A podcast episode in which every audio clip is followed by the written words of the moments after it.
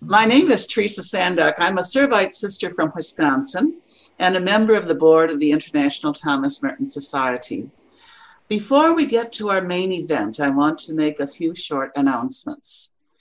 Tuesdays with Merton is sponsored by the International Thomas Merton Society and the Bernardin Center at Catholic Theological Union. The webinars are scheduled to run on the second Tuesday of each month. And now it is my pleasure to introduce you to Professor Christopher Pramuk.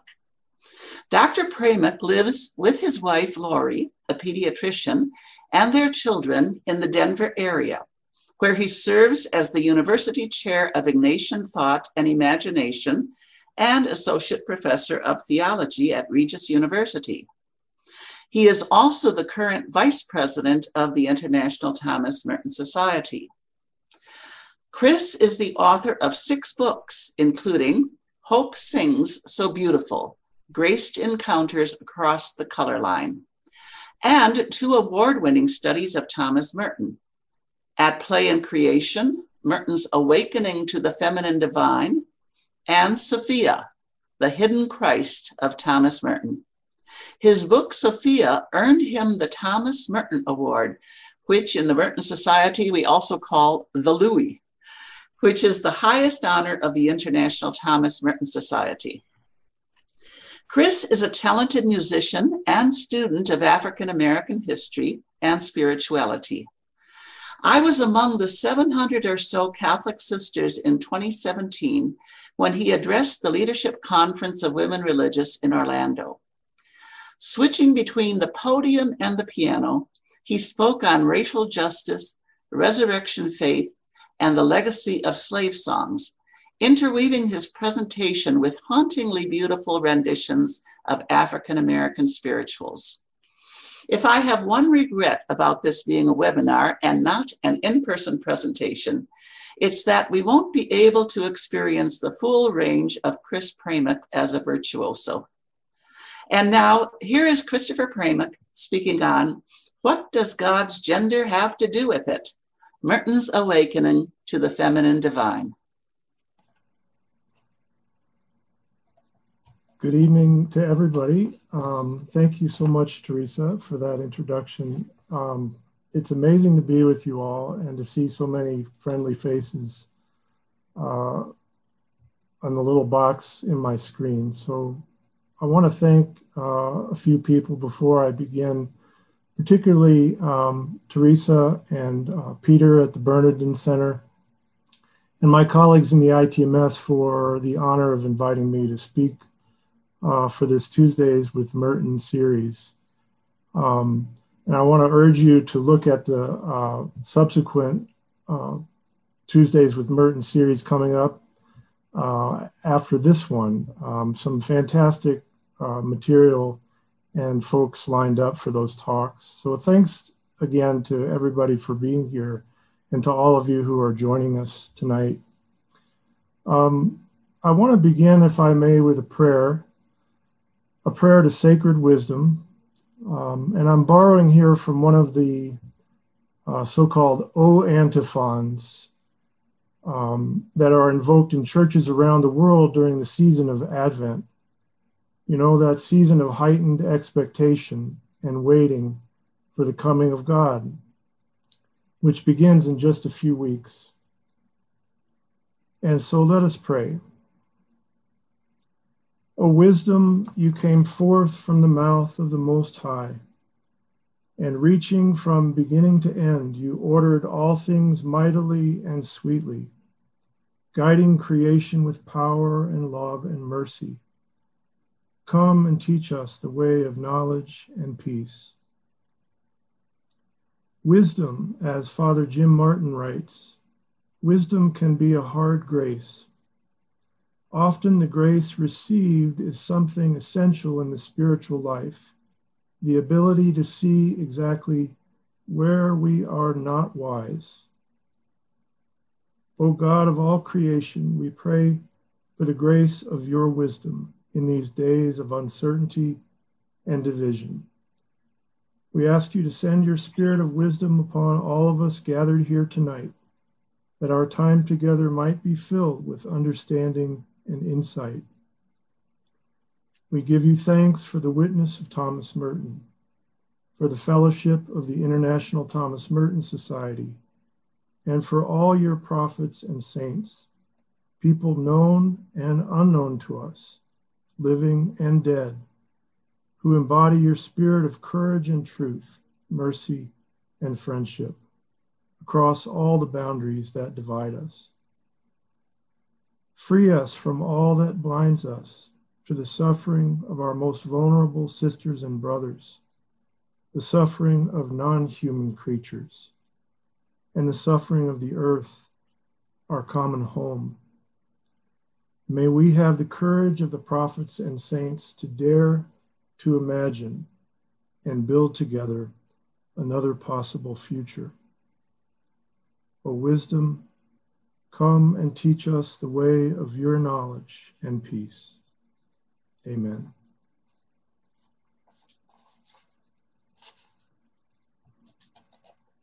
So again, good evening to, to all of you and welcome and thank you for being here. Um, as I was preparing, um, as I was preparing for this talk,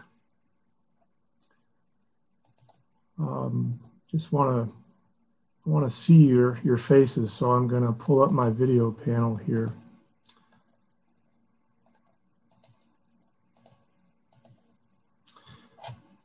So as I was thinking about this talk tonight and preparing, I found myself kind of unexpectedly returning to those long days, months, and years during my doctoral studies that I spent poring over Merton's writings in the Hesburgh Library at the University of Notre Dame.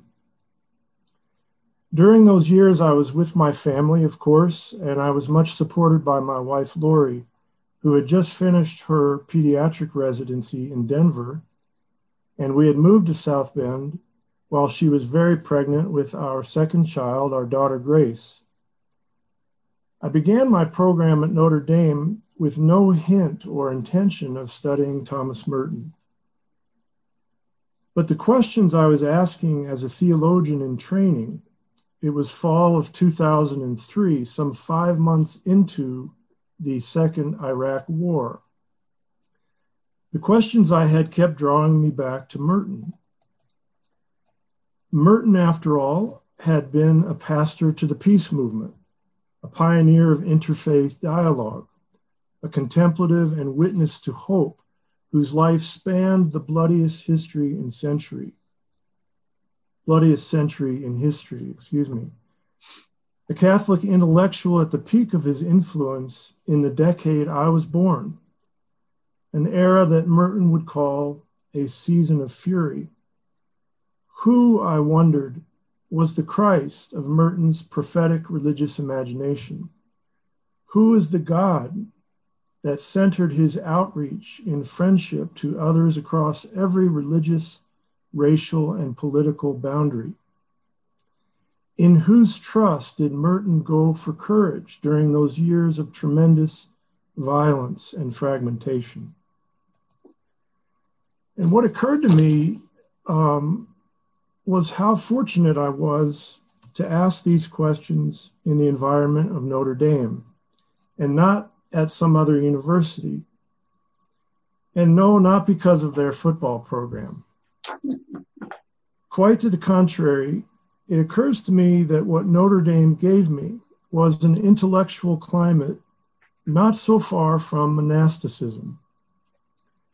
To be sure, what my, my wife Lori gave me actually was a climate not so far from monasticism which is to say, her support freed me for hours and days of solitude in the library, cloistered in the study at home, or wandering freely in our backyard, nearly an acre of woods we had out back, not far from the St. Joseph River. In fact, Lori likes to tell the story of how often our kids would ask, Where's dad? And she would answer, He's up in the attic with Uncle Tom or I have no idea where he is. I think I saw him heading out back into the trees a few hours ago. Larry Cunningham, who I had the great privilege of studying with at Notre Dame, describes the monastic tradition in his introduction to Thomas Merton's spiritual master as follows. He says the monastic tradition, quote, was less concerned with dialectics and more with experience, a theology developed not from the scholar's cathedra or the scholar's chair, but on the kneeling bench. Above all, it was a theology that grows out of the ancient practice of Lectio Divina. Merton himself, in a 1949 letter to his friend Bob Lax, took aim at the scholastic theology that so dominated the textbooks of Catholic seminaries in the 1940s. Writing to Lax, typically tongue in cheek, he wrote, I've suddenly woke up to the fact that somebody needs to be teaching theology the way St. Augustine did and not the way textbook in seminaries do. Someone should be able to find the living God in Scripture and then lead others to find God there. All theology properly ends in contemplation and love and union with God, not in ideas about God and a set of rules about how to wear your hat. The point is, there are different ways to approach the question that frames our conversation tonight the question of the feminine face of God or Wisdom Sophia, as she emerges in the Bible and in Merton's writings. We could approach the question first and foremost as dialecticians, as in a kind of mathematics, bending our brains to ask, okay, who is she? And how does she fit into the logic of the Trinity, for example? Is she a fourth person alongside the Father, Son, and Holy Spirit?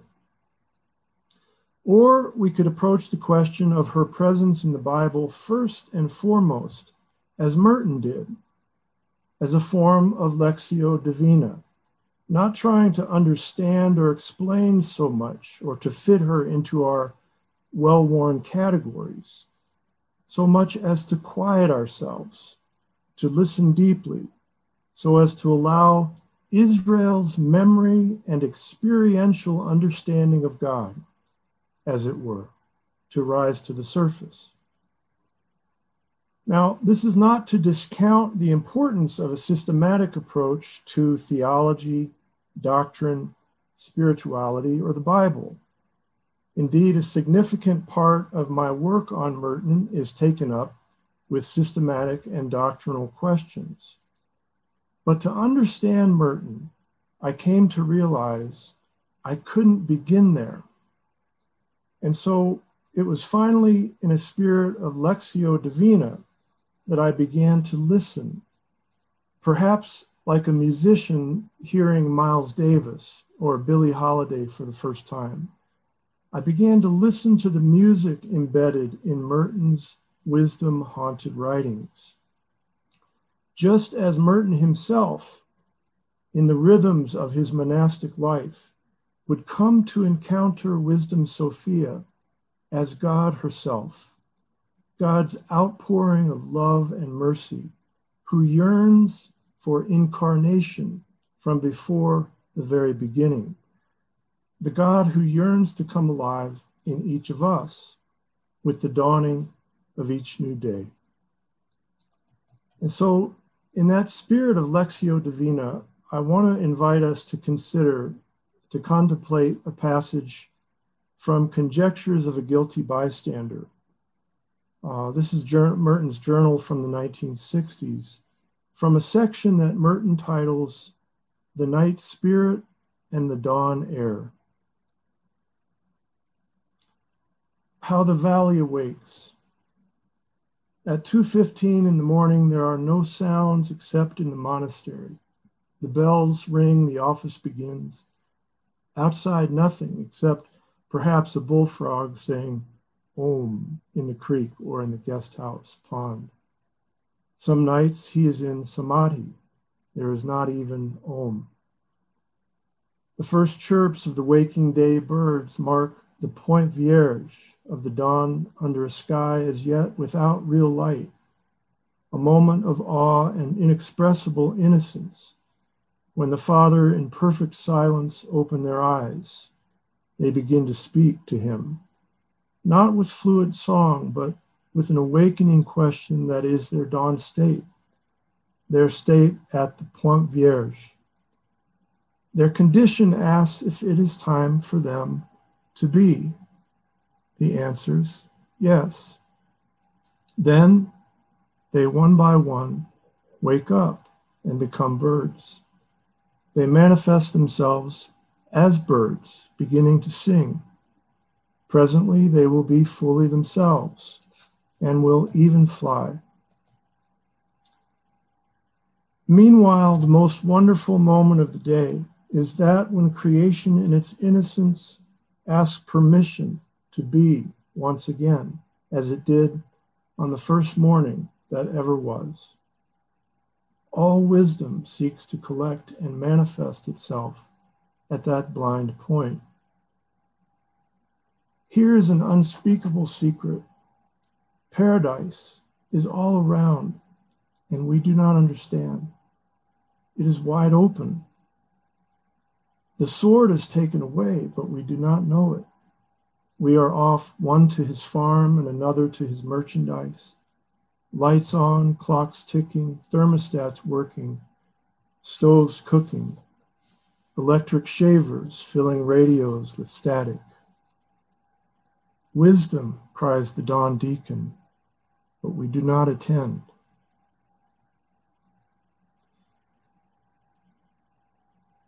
If the ears of our hearts are attuned to the text, notice how Merton's gender language for God, in this case for the divine presence in nature, is fluid permeable, not fixed to a single image. While the name Father appears several times in the passage, there are also hints of the Bible's more hidden counter testimony to the feminine face of God wisdom, proverb, Sophia. Indeed, Conjectures of a Guilty Bystander from beginning to end is a journal saturated with wisdom imagery. Who is she?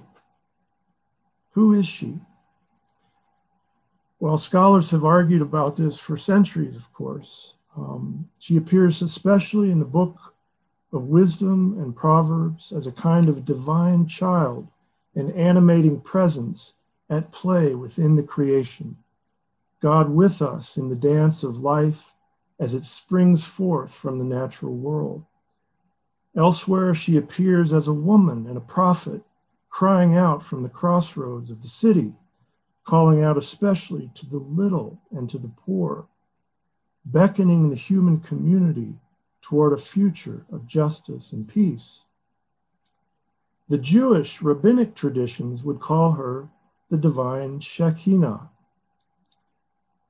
The word Shekinah from the Hebrew word shakan, which means to dwell, to dwell as if in a tent. She is the one who accompanies the people of God in their exile and their despair.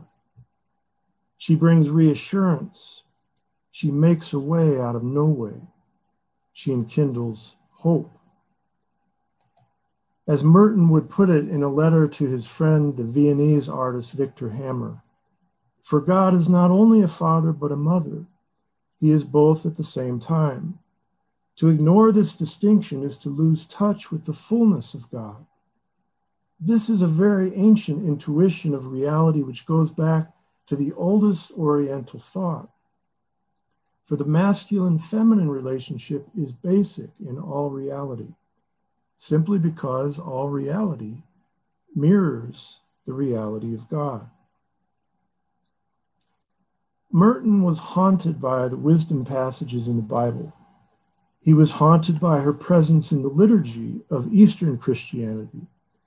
Above all, he was moved by her presence in the theologians of the Russian mystical school, whose books Merton was reading in the 1950s, daring thinkers like Vladimir Soloviev, Sergius Bulgakov, and Paul Evdokimov. But more and more, in the last decade of his life, Merton was haunted by Sophia herself. She came to him in his dreams. He heard her voice in the wind blowing through the trees outside the hermitage. She came to him in the shy fawn who played in the meadow along the gravel path leading down to the monastery. And perhaps most famously, she came to him in Louisville at the corner of Fourth and Walnut, in the midst of the city, when Merton, as he writes, quote, was suddenly overwhelmed with the realization that I loved all those people, even though we were total strangers. What is not so well known about this pivotal moment is how Merton himself would interpret it. Some months later, in a letter to Boris Pasternak, he tells Pasternak what happened to him in Louisville, and he invokes the divine feminine, the name proverb, to describe the beauty and secret purity he saw in the passersby. And they did not know their real identity, he says to Pasternak as the child so dear to God, who from before the beginning was playing in his sight all days, playing in the world. A reference there to perhaps his favorite wisdom passage, Proverbs chapter 8, verses 22 to 31. All of these wisdom encounters would come to fruition in Merton's prose poem of 1961, Hagia Sophia, or Holy Wisdom one of his most daring and beautiful works. Structured in four parts according to the liturgical hours, the poem opens in a hospital room at dawn as the speaker is awakened out of languor and darkness by the soft voice of a nurse. There is in all visible things an invisible fecundity a dimmed light, a meek namelessness, a hidden wholeness. This mysterious unity and integrity is wisdom, the mother of all, natura naturans. There is in all things an inexhaustible sweetness and purity, a silence that is a fount of action and joy. It rises up in wordless gentleness and flows out to me from the unseen roots of all created being welcoming me tenderly, saluting me with indescribable humility. And this is at once my own being, my own nature, and the gift of my Creator's thought and art within me, speaking as Hagia Sophia, speaking as my sister, wisdom. And from the second section of the poem, O blessed silent one who speaks everywhere we do not hear the soft voice, the gentle voice, the merciful and feminine. We do not hear mercy or yielding love or non resistance or non reprisal. Yet she is the candor of God's light, the expression of his simplicity. We do not see the child who is prisoner in all the people and who says nothing. That image haunts me to this day. What can he mean we do not see the child who is prisoner in all the people and who says nothing? But then, in a singular flash of hope, she smiles, for though they have bound her, she cannot be a prisoner. When Jesus prefaced his words, his teachings with these words, let those with eyes to see see, and those with ears to hear, hear. Scholars tell us he was speaking as a teacher of Jewish wisdom, appealing not just to the head, but to the heart and imagination, the body and the senses, the whole person of the listener. This too is Merton's gift, but it is not necessarily an easy gift to receive, neither from Jesus nor from Merton. In effect, the wisdom teacher invites us to sit in the belly of a paradox. Listen to the silences, hear the forgotten voices. Let things seen and unseen speak to you. God comes to us in the wind on the air, the rustle of the trees, and the voice of the stranger, and yes, even in the face of the enemy. Nothing is impossible with God. But can we believe it? From the third section of the poem. Now the wisdom of God, Sophia, comes forth, reaching from end to end mightily. She wills to be also the unseen pivot of all nature, the center and significance of all the light that is in all and for all. That which is poorest and humblest, that which is most hidden in all things, is nevertheless most obvious in them and quite manifest, for it is their own self that stands before us, naked and without care. But she remains unseen, glimpsed only by a few. Sometimes there are none who know her at all. If Sophia is indeed the pivot of all nature, natura naturans, or nature naturing, nature being itself like the birds, right at the dawn light, then why does she remain unseen, glimpsed only by a few? Why are there sometimes none who know her at all? And I want to return back to that passage from Conjectures for a moment. Unlike the birds, whose dawn state asks the Creator if it is time to be, Merton laments that, quote, we are fallen into self mastery and cannot ask permission of anyone. We face our mornings as men of undaunted purpose. We know the time and we dictate terms, we suppose. We have a clock that proves we are right from the very start. We are in touch with the hidden inner laws. We will say in advance what kind of day it has to be. Then, if necessary, we will take steps, steps, we will take steps to make it meet our requirements.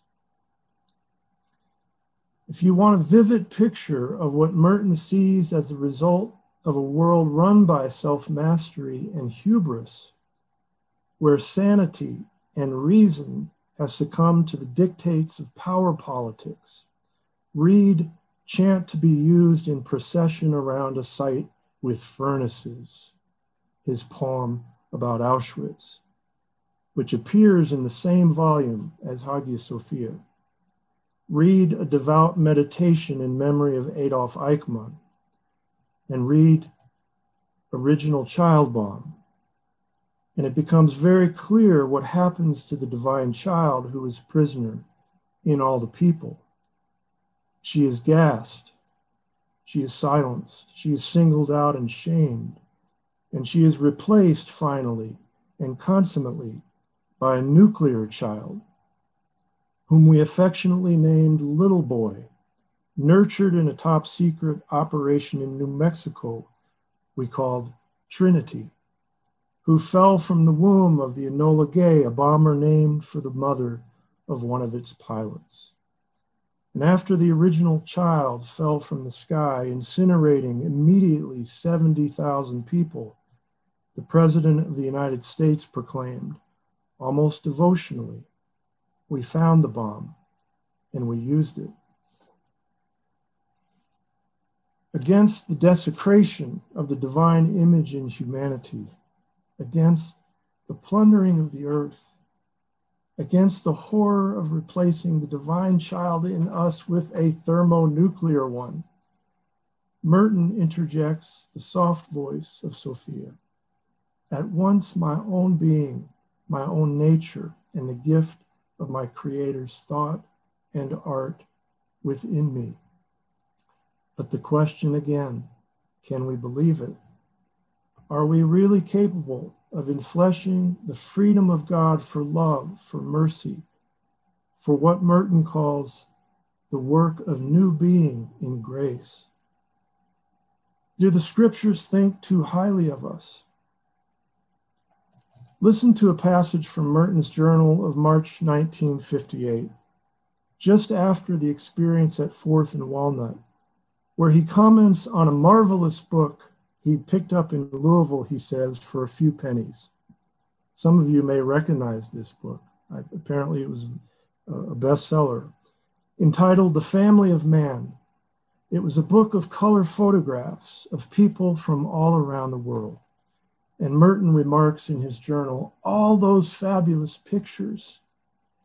How scandalized some people would be if I said that the whole book to me is to me a picture of Christ, and yet that is the truth. There, there's Christ in my own kind, my own kind, kind which means likeness, and which means love, and which means child. There is only this great secret between us that we are all one kind, and what matters is not what this or that one has committed in his heart, separate from all the others, but the love that brings him back to all, to all the others in one Christ. God is seen and reveals himself as human, and there is no other hope of finding wisdom than in divine humanity, our own humanity transformed in God. Just behind this passage, you can hear Merton's uh, reading of the Russian theologians reflecting on the mystery of divine humanity, what they called the doctrine of the humanity of God. The great problem, of course, remains of awakening, of realization of this deepest truth of our being in short, how do you tell people that they are walking around shining like the sun, as he asked himself at Fourth and Walnut?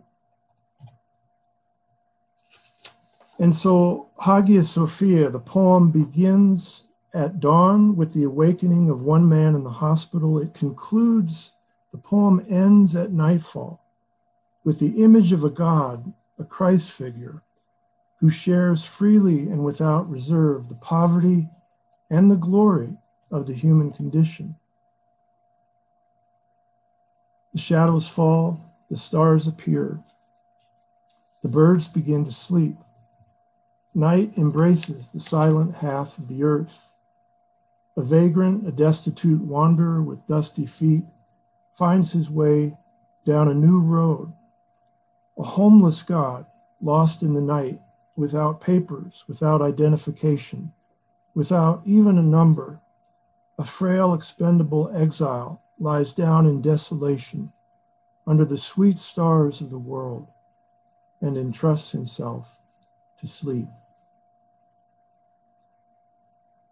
And so, between these two images that bookend the poem, dwells the question of God, which many of Merton's time were asking and which many today are asking Where is God? Who? Who is God? Or simply, is God? And if God is, then why is the world in such a damn mess? More precisely, how do we distinguish the true God from the idols of empire that rule our time?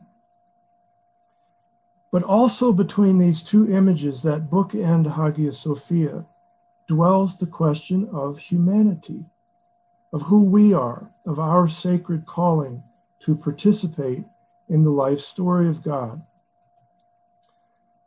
What would it mean then to live together with wisdom? For Merton, it is to live fully awake in the center of these terrible contradictions of our times while refusing to be defined by them, to accommodate ourselves to them, to the way things are, like so many numbers fed into a computer. Like the birds at La Pointe Vierge, with the dawn of each new day, we are invited again to be and to participate in the life story of God in history, unfolding in history. For gentleness comes to him when he is most helpless and awakens him, beginning to be made whole. Love takes him by the hand and opens To him, the doors of another life, another day. I want to step back for a moment and just invite you to take a deep breath and just absorb some of these images. And what do you feel moving in your own heart? What images especially rise to the surface or capture your imagination? I began with an appeal to the spirit of Lectio Divina. And if we could pull back the lens for a moment and just contemplate the dawn state of our world today, it's not too difficult to behold in our world what Merton calls, in a haunting phrase, right, the, the night face of Sophia, the night face of Sophia, the protest of life itself and a mother love's rebellion against a world increasingly engineered for war, for violence against women and men and children, and planetary destruction. And so I want to offer a kind of visio divina, if I may, of the signs of our times. She rises from the burning rainforests of the Amazon River basin and in their mournful lament for Sister Dorothy Stang, murdered for her defense of the trees and indigenous peoples. She speaks to us in the mothers of the disappeared who dance silently for their missing sons and daughters, husbands and grandsons, sisters and granddaughters. She is Mary, the mother of Jesus, and she is all women who hold the crucified bodies of their sons and daughters Tamir Rice, Trayvon Martin, Sandra Bland, or who cry out inconsolably this, this very day at our southern border for children who have been torn from them. She rises defiantly in the witness of Malala Yousafzai, shot in the head by the Taliban, targeted because of her determination to go to school. She speaks fiercely in Greta Thunberg, calling world leaders to account on behalf of a wounded planet that her generation stands to inherit. She still echoes in Sojourner Truth's still electrifying Ain't I a Woman, and in the poetry of the late, great Maya Angelou, you may write me down in history with your bitter, twisted lies. You may trod me in the very dirt but still, like dust, I'll rise. She cries out in the silent aftershocks of destroyed natural landscapes. The earth, our sister, our common home, as Pope Francis laments in Laudato Si, the earth herself, burdened and laid waste, he writes, is among the most abandoned and maltreated of our poor. She groans in travail. And so I, I don't know that I've answered the question we came here with that I proposed for our discussion. What does God's gender have to do with it? And to be clear, as a father myself, and as the son of a loving father, the name of father still remains for me a powerful image of the Bible's core teachings about love, about love both human and divine. For many people of faith, Father is an empowering image of divine constancy and loving care. Just picture uh, the Father here in Rembrandt's famous uh, The Return of the Prodigal Son, his two hands enfolding the Son in mercy.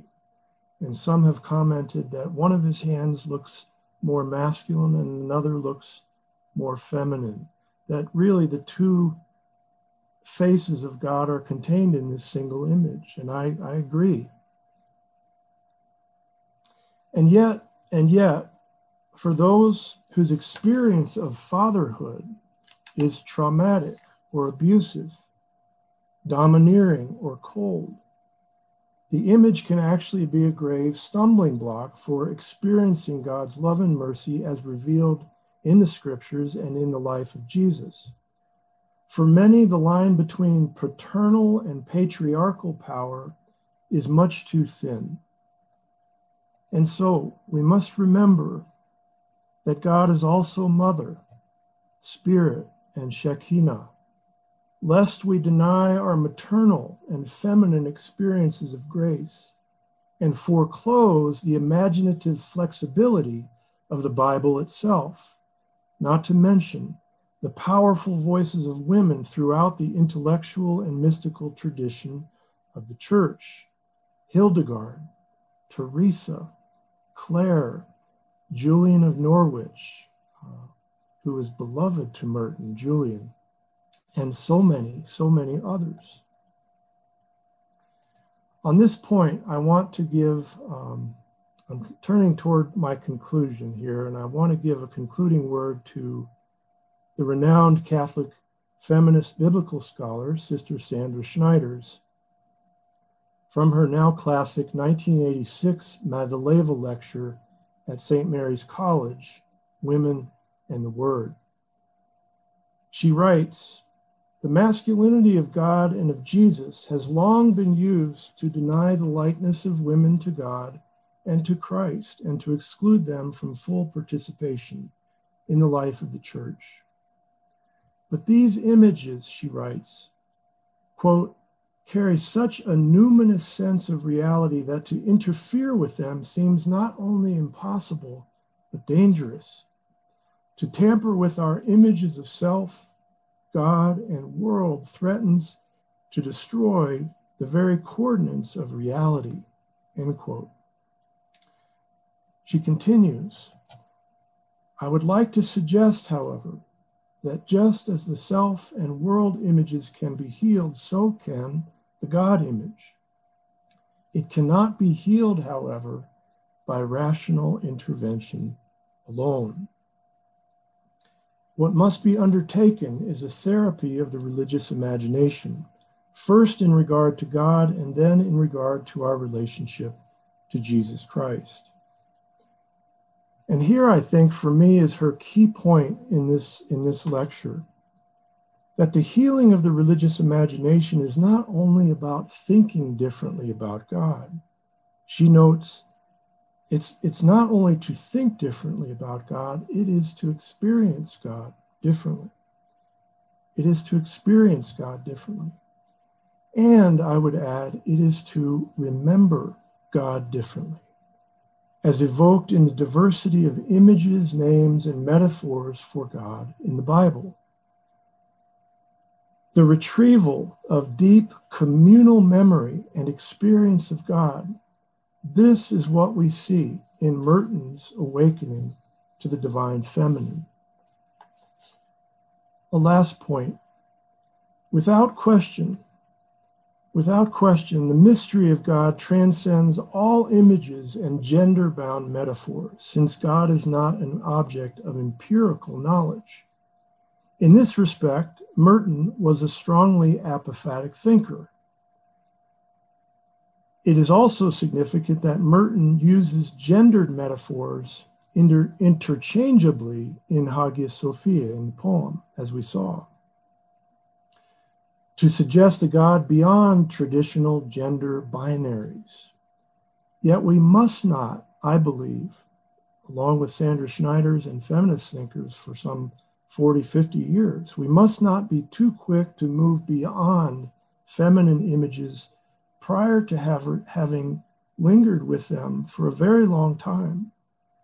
And by we, I mean Christian communities from east to west who share the same Bible, but the point surely radiates outward to include Jews and Muslims and other peoples of the book whose religious imaginations and therefore families, communities, societies also call for the healing of patriarchal deformations. It is a delicate thought experiment, to be sure, but by no means is it a gratuitous one, so long as oppressed women men, and children have their histories inscribed on their bodies. And to these, I would add our LGBTQ brothers and sisters. When will they find a welcome place in our conception of the divine? Does not the Imago Dei dwell in them? To conclude, there's a beautiful teaching in the Jewish tradition called tikkun olam, a Hebrew phrase, a Hebrew phrase meaning to repair the world, the rescuing, to make good of what is left of this smashed world. I think Merton would agree with the late Rita Gross, uh, a much beloved uh, feminist scholar who is both Buddhist and Jewish in her sensibilities who writes When the f- masculine and the feminine aspects of God have been reunited and the female half of humanity has been returned from exile, we will begin to have our tikkun olam. The world will be repaired. So thank you. Um, thank you so much for your attention. And um, with that, Teresa, I would like to open up the floor. Um, and Alan, I think you're going to help with that. Why don't we just take a deep breath for a moment? Um, again, any images from the poem or any of the drawings that I shared, many of those drawings were by Merton himself. Um, I, I would love to hear what what rises in your consciousness from any of this presentation. So again, thank you for, for your attention. Thank you so much, Chris, for that really insightful, moving uh, presentation. We have a few questions that will take us to the top of the hour, at least, if not on to no later than a quarter past the hour.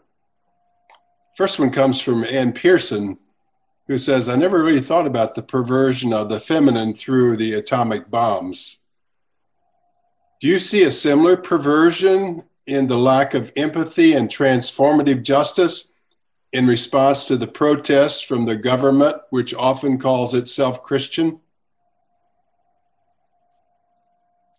Yeah, I, I presume the questioner is asking about the protests, the Black Lives Matter protests. I assume. And, and the last sort of lack of understanding and empathy from our government around those protests. Yes. Well, in a word, um, yes. Uh, a, a, discouraging, a dismaying kind of um, either inability, incapacity, or willful uh, unwillingness, right, to uh, to even for two seconds ask the question, well, where is this coming from? You know, uh, empathy is a key theme in, in my teaching, especially around race, around racial justice. Uh, I teach a class called Black Literature and Faith, where we go back to the slave narratives and then all the way forward through the 20th century into poets like Maya Angelou, um, James Baldwin, and others. And through that course, uh, the definition, kind of the working definition we, we, we come to as a class with my students, empathy as both the capacity and the willingness to enter into the life world of another human being or another community. But notice those the two parts of that definition, both the capacity and the willingness. I asked this question on the first day, you know, the capacity for empathy, is it is it inborn? Is it part of our nature? Or is it something we have to learn? Or is it something of both? Um, and it's fascinating to hear students, you know, wrestle with that question. Is it something we can be taught out of? Which I think is certainly true. I happen to believe that empathy is something that's part of our nature, that um, love is the law of our being. Um, but but it also involves an extension of will, of freedom, right? The capacity and the willingness.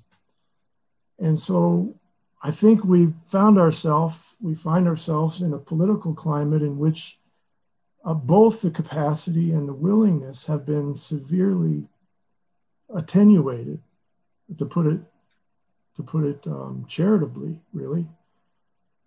Um, I, I, I kind of, at the same time, I get a little, um, I want to stand up and shout a little bit when, when I see commentators ask, well, can Joe Biden heal this country? Right? And it's an important question. It's a fair question. I understand where it's coming from, but it's not the whole question by a long shot, right? The, the, the whole question would, would actually be more like a mirror, which says, Am I going to do my part uh, to extend my empathy to people I don't understand and I don't particularly like, with whom I disagree very strongly? So, if this country is going to move forward, I think we not only have to look to our leaders, but um, we have to look to, to ourselves. Thank you. Donna Becker asks a very simple but interesting question Is wisdom hope, or does seeking wisdom lead to hope?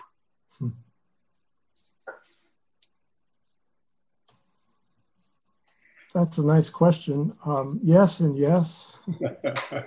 um, for me, hope is about um, the capacity, the audacity to imagine another possible future than what we have inherited, what than the way things are. And I think, insofar as wisdom uh, calls out to us, dares us from the crossroads, if you will, to imagine another possible future.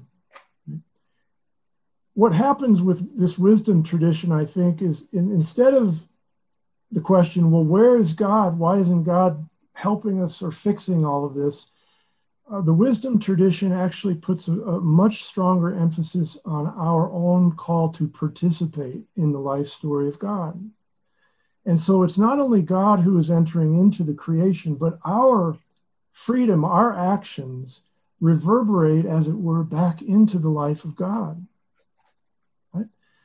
Uh, God is not unchangeable, according to the wisdom tradition that that it's a relational dynamic. And so the love of god is pouring out into the universe and we are invited like mary was invited right are to say yes.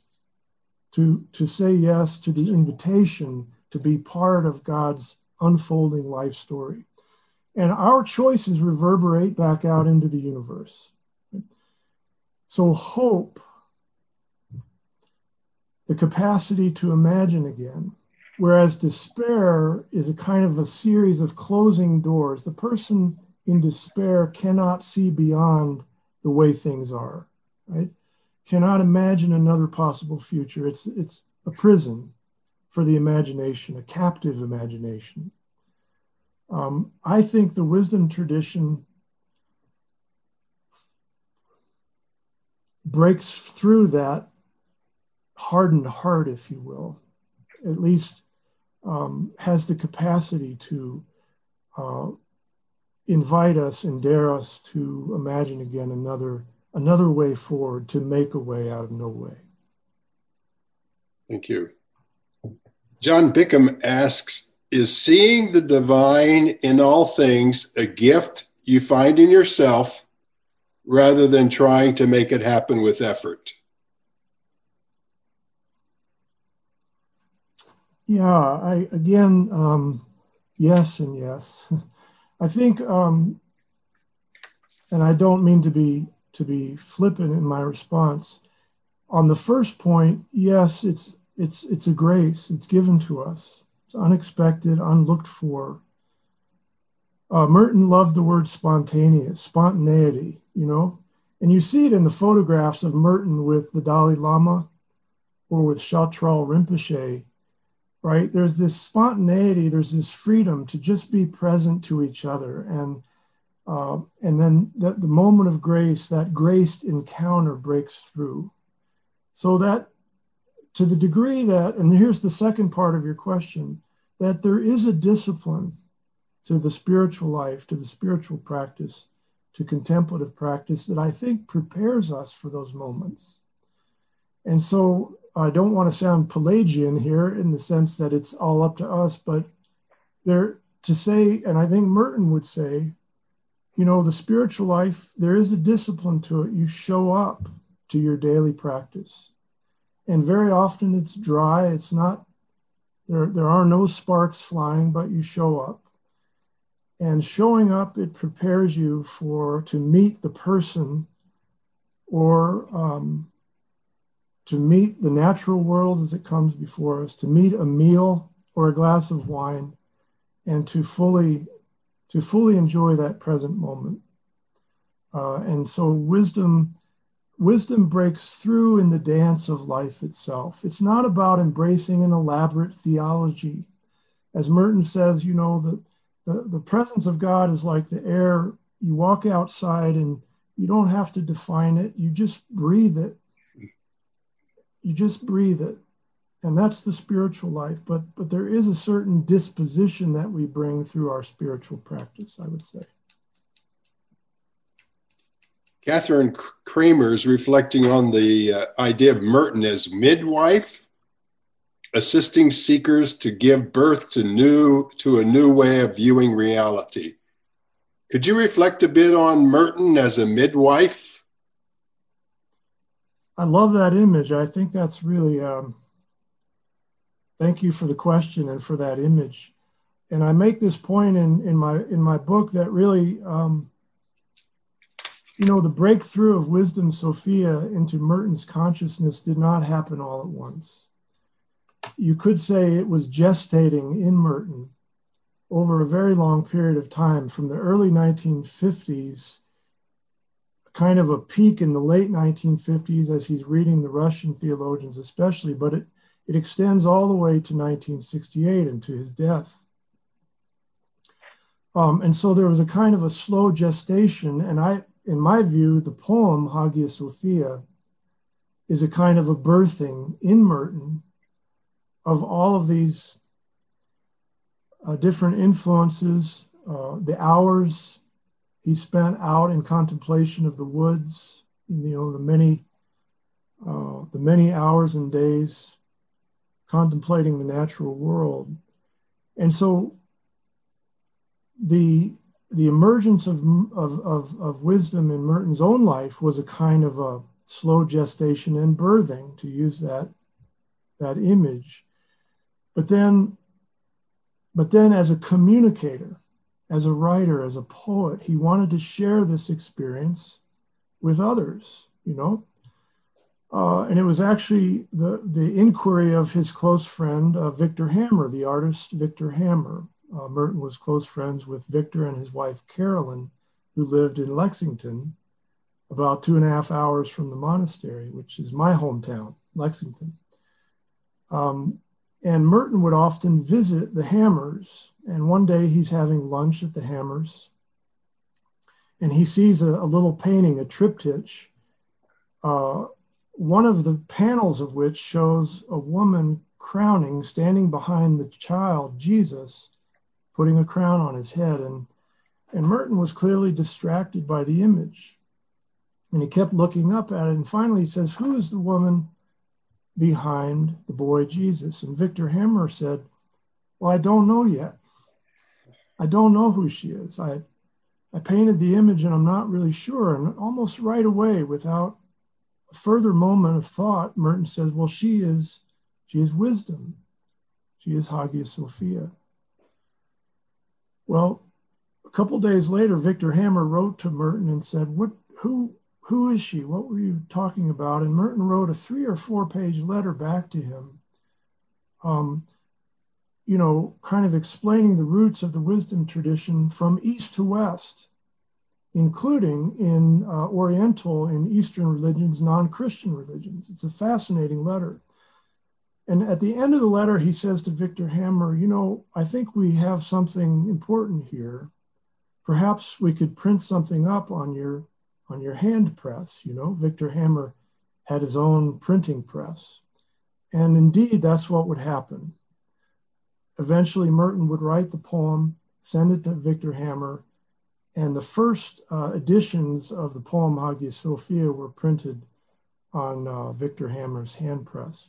The point I want to make is that sometimes it's in spiritual conversation with others think about your own life, how often this has happened. Something, something breaks through, some insight or wisdom that you hadn't quite hadn't quite put together before.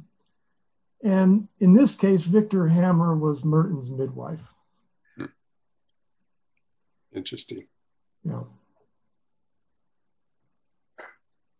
Doug Hertler is wanting to know Have you had experience with students in discussing gender fluidity? And what are its implications to understanding God? Yeah, wow, that's a fantastic question. Thank you, Doug. Um, I wish I could turn the camera back on you and let you answer it. um, no, that yes, definitely. We, you know, one of the problems I think in the Western tradition, and not only the West, but in our theological tradition, is for so long we've thought of God in terms of substance, scholastic categories of substance. Um, omniscient, omnipotent, you know, omnipresent. And, and these were in the scholastic tradition kind of um, um, vastly oversimplifying. I don't, I don't want to give the scholastic tradition a short shrift, but the point is that our image of God was somewhat fixed, unchangeable. You know, uh, ousia, or the substance of God. And and and and then that the ousia of God, the very substance, was linked to God's masculinity, God's fatherhood, right? And in, if you look at the, the, the, writings of the church fathers and, and our popes, very often, you know, and very recent popes who are very nervous about so called what they call gender theory as a dismissive term, you know. And, and very often they give you the impression that father you know, is ontologically the substance of God. There's very little to no room in there for other images or conceptions of the divine, right? For a multiplicity of images, uh, for a more relational understanding of the divine, a more fluid uh, understanding of the, of the divine. Now, there's two ways to break the idolatry of patriarchal language. One way is to refuse all images, right? Is to, to ban all gendered images of the divine. A kind of iconoclasm in our speech and imagery around God. That's one way to ensure that no single image becomes idolatrous. In other words, no single image is used to support uh, hierarchical systems of power, which in, in practical effect as Sandra Schneiders points out, has the effect of diminishing the imago Dei in those at the bottom of the hierarchy, including our LGBTQ brothers and sisters. No room in the image of God for a non heteronormative experience, you know? But there's a second way to shatter idols. And it's not by removing all images, but by retrieving and multiplying the diversity of images that we find right in our tradition, in our deep tradition. And I do think that what happens when you make room for a multiplicity of images and you recognize the poetical character of the Bible itself, right, as reaching into the silence for images um, and we recognize with a certain epistemic humility that none of our images and languages can capture the mystery. Then I think suddenly LGBTQ persons, persons who are non male or female on the binary, um, and I have many students, many students. I have family members right, who have long ago left the church because they find no room right, in God or in the language of the church around God for their experience. Um, the multiplicity of images suddenly gives breathing room, right? I can't breathe, said George Floyd. What would the Black Madonna, right, a retrieval of the image of the Black Madonna, do for our African American brothers and sisters? to see an image of the divine that reflects back to them their own dignity. I don't know, Doug, what, what images. I think this is a question for liturgy, it's a question for liturgical art, for Christian art. What are the images that will emerge? You know, one of my favorite iconographers is Father Bill McNichols. And some of you will know his image of the Passion of Matthew Shepard. The Passion of Matthew Shepard, right? Um, uh, the young man who in Wyoming who was killed because he was gay. That image uh, of Father Bill's, and if you don't know it, I, I urge you to look it up. What does it do? It makes room for a conception of, of the divinity right, of, of, of Matthew Shepard, and by extension, our lesbian and gay brothers and sisters. I can tell you that when, when Father Bill painted that image, it became almost immediately uh, a kind of icon for the gay community. At last, somebody is acknowledging our, our, our sacred dignity, you know, through, through imagery, through language, through liturgy. I don't know what that will look like moving forward, but it's a question we have to ask. Thank you. This one from uh, Mary Ellen Thomas. Do you see our church coming to an equality of women and the call of the Holy Spirit that does not limit the roles of women in our church? You know, um, I would love to say yes. I, I, um, I would love to say yes. I think uh, a, spirit of, of kind of real, um, in Pope Francis, I think there's been a lot more room to breathe on those kinds of questions. Let me, let me say that first. So, uh, almost immediately with Pope Francis, there was a th- kind of a theological exhale, if you will, in, in terms of uh, there's something in Francis that says we have to be bold and messy.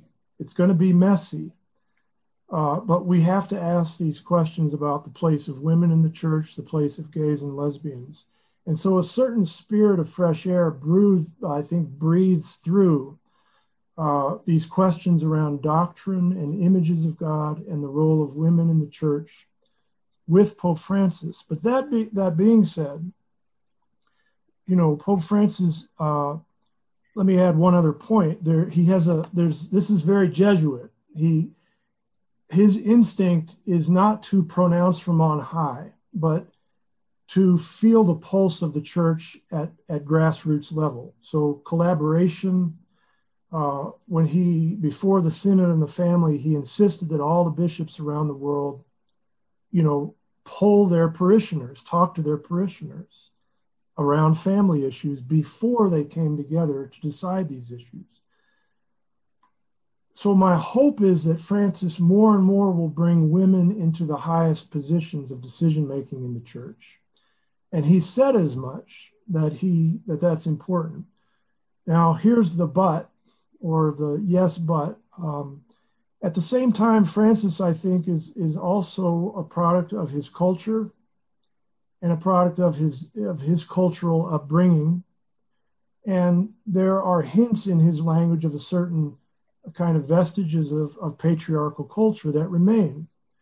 Uh, in his language around women, a lot of people just sort of hold their breath and, and, and wish that he, you know, uh, would read some feminist theology, which has been around for you know 50 years we don't you know we don't necessarily need a new theology of women it's there read it you know? Uh, and not to focus entirely on pope francis but uh, i do think in our church which is a global multicultural church right he's he's dealing with multicultures and not just the american culture. Um, i do think that he sets the tone. And in the bishops he appoints over time beginning there, there can be a change in climate in the church which opens room in our imagination and then in our actions and, and in our leadership appointments and all the rest so i would like to say yes i see it right there on the horizon but I don't know in my own lifetime. Uh, you know, we'll see. I think the last thing I would say, I said it earlier, but I worry that it's for our youngest generation, it's too late. I worry that it will be too late, that, um, you know, let me put it this way you know, there's a movement in our church and beyond Catholic Church called the new monasticism. And a lot of young people are really drawn to the new monasticism, right? It's these small house churches that have sprung up in cities around the country. And many of them have committed themselves to working with homeless youth, particularly LGBTQ youth, who have been thrown out of their homes, right? Uh, what I think young people are looking for intuitively, even though they don't have the terms for it, something new is coming to birth and they're, they're yearning for new forms of community. Uh, the new monasticism involves contemplative prayer, centering prayer, intentional community, work on the streets, you know. It's almost a Catholic worker model. It's very similar to a Catholic worker model that gives me that gives me energy that gives me hope in, in other words i don't think the old models of church you know it's not about returning to an old normal uh, i think we have to follow our young people here follow their lead in terms of what they're yearning for what they're desiring and you know what the, the biggest surprise is when they connect with these mystical and contemplative resources that we can share with them. So the older generations does have, we do have something to share with them. Uh, they are, they're often amazed, you know, I had no idea. I had no idea that this was part of uh, the Catholic Church tradition. Nobody ever taught me how to pray. You know, no, nobody ever taught me centering prayer. Um, so we'll see but I, I think as older people, our task as teachers, as mentors, you know, is to introduce our young people to these other forms of prayer um, and to these elements, to heroes, prophets, mystics from our tradition and from beyond our tradition. Abraham Joshua Heschel is one of my heroes outside uh, of the Catholic tradition. I cannot say how invaluable studying Heschel has been to me. Uh, many of you will know Thich Nhat Hanh. Um, so many other great uh, spiritual resources outside the Christian tradition that our young people just get lit up when we introduce them. You know, Pema Chodron, uh, so many others. Um, so, what form church will take is, is a question that I think uh, we should be asking. And I, I do think Pope Francis, by disposition, is open to that kind of boldness of imagination. There are many more questions, Chris, that could be asked, but let me simply ask the last one, which will be something hopefully you can just be very suggestive, and then we'll kick it back to Teresa to end this. What would Merton, what would you take of Merton to these new monastics, these new young uh, folks who are looking for something, uh, maybe not in the old church? So, if you're going to take something from Merton to this younger group, this new monastic group, what would you take to Merton from Merton? Yeah, I, I would I would love to hear others' response to that question as well. You know, it's there's so much that's there to be shared with him, uh, of him to be shared with with young people. It's tricky, you know. Merton is not uh, a, a superficial read. And so sometimes it begins with coaching the disposition needed to sit down and read an essay like, like Rain and the Rhinoceros, you know? That's the essay that jumps right into mind that my students uh, are blown away by Rain and the Rhinoceros. But it takes some work to work through it with them. And part of it's just the, the, the disposition of, you know, cultivating a contemplative engagement with the text. So you need time, and I think the classroom is, is one place where you can do that because you have time with young people. uh, these small communities like the new monasticism. That's another place. I suppose um, I would want to share with them just first his life story, this story that this incredible story, just his biography that spans that spans the 20th century, you know. And because it spans the 20th century, his life, his story can be a window into which and through which, you know, we wrestle with some of the most critical human questions of our, of our time that remain with us. You know, I would use Morgan Atkinson's uh, couple of films on Merton as a way to introduce uh, students to Thomas Merton. I would use Cassidy Hall's new film uh, on Thomas Merton, which is just about to be just about to be released. Anything I could do, any medium I could use to first just tell them the story of who this person is. And that's a window, it's a doorway through which it's it's like students are sometimes just amazed to see a Catholic intellectual religious figure reaching out in dialogue to all of these other traditions and they have no idea that that's possible so i think i think just merton as a witness to interfaith dialogue merton as a witness as a pastor to the peace movement and perhaps the last thing i would say is merton's witness to communion with the natural world to communion with the natural world because that's where young people are with a profound concern for the environment, you know? And that's where young people, Greta Thunberg again, where they're leading the way. And I think we can introduce them to Merton's nature writings, you know? Uh, and they'll be hooked and they'll, they'll want to know more. So, on that note, thanks for some great questions. And thank you all again for, for your attention and for being here. Uh, with us tonight. It's been a joy. I'll pick it up from there. And I want to thank you so much, Chris, for that presentation, the depth and the breadth, and what I would call the sheer joy of your presentation. We, we're so grateful to you. And I also want to acknowledge the, the, the um, great work you've done for the International Thomas Merton Society. Most recently, uh, Chris spearheaded the Merton Society's statement in on racial justice, which uh, just came out recently, and it was in response to the murder of George Floyd and all the aftermath. And that is available on uh, the Thomas Merton website. I also want to thank Peter Cunningham and the Bernardin Center at Catholic Theological Union for their technical support. We couldn't do this without them. And uh, Peter likes to call himself the ghost in the machine. Well, this evening we had another ghost in the machine. It was Father Dan Horan, who also was in the background there and assisting. He's a member of the planning committee for Tuesdays with Merton, along with Ellen and myself.